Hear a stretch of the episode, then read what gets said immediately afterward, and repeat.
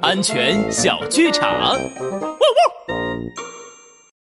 沈猫，最近商场的那些失窃案都是你干的吧？还不快点交代！哎呀，我的运气真是不好。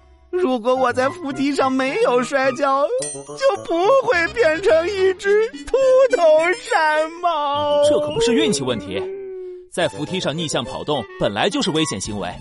帅狗警长安全开讲，小朋友们乘坐扶梯的时候，一定要老老实实抓住把手，不要打打闹闹，更不要在扶梯上逆向跑动，以免发生危险。